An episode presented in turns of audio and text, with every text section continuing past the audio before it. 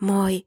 Kuuntelet kolme minuuttia rohkaisua podcastia ja seurassasi on Kirsi.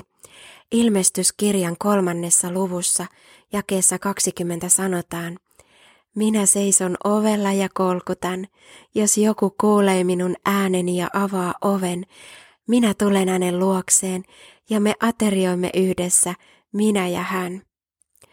Nämä sanat Jeesus sanoi Laudikean seurakunnalle, joka ulkonaisesti oli rikas ja mahtava, mutta sisäisesti penseä, köyhä, kurja, sokea ja alaston.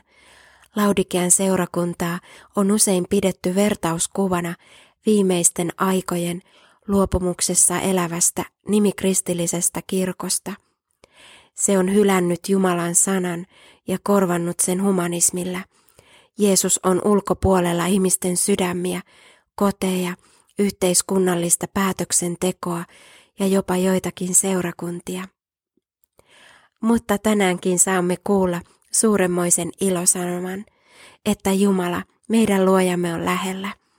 Hän tahtoo tulla koteihimme, sydämiimme ja seurakuntiimme läsnä olevaksi elämän, rakkauden ja hyvyyden lähteeksi. Jumala kysyy aina lupaa. Hän ei tule väkisin kenenkään elämään ja sydämeen. Siksi hän kolkuttaa yksittäisten ihmisten, seurakuntien ja yhteiskuntien ovia ja kutsuu yhteyteensä. Jumala haluaa rohkaista sinua ja minua, että hän tuli tänne maailmaan meitä varten. Silloin kun avaamme sydämemme ja elämämme Jumalalle, hän tulee rakkaudessaan ja vakuuttaa siitä meille niin syvästi, että tiedämme ja tunnemme hänen läsnäolonsa.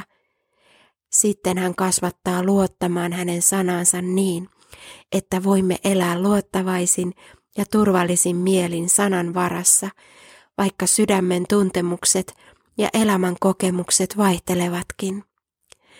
Ajattele Jumalan ihmeellistä rakkautta meitä kohtaan, kuinka hän oli valmis tekemään kaikkeensa, että ihmiset pääsisivät taivaaseen.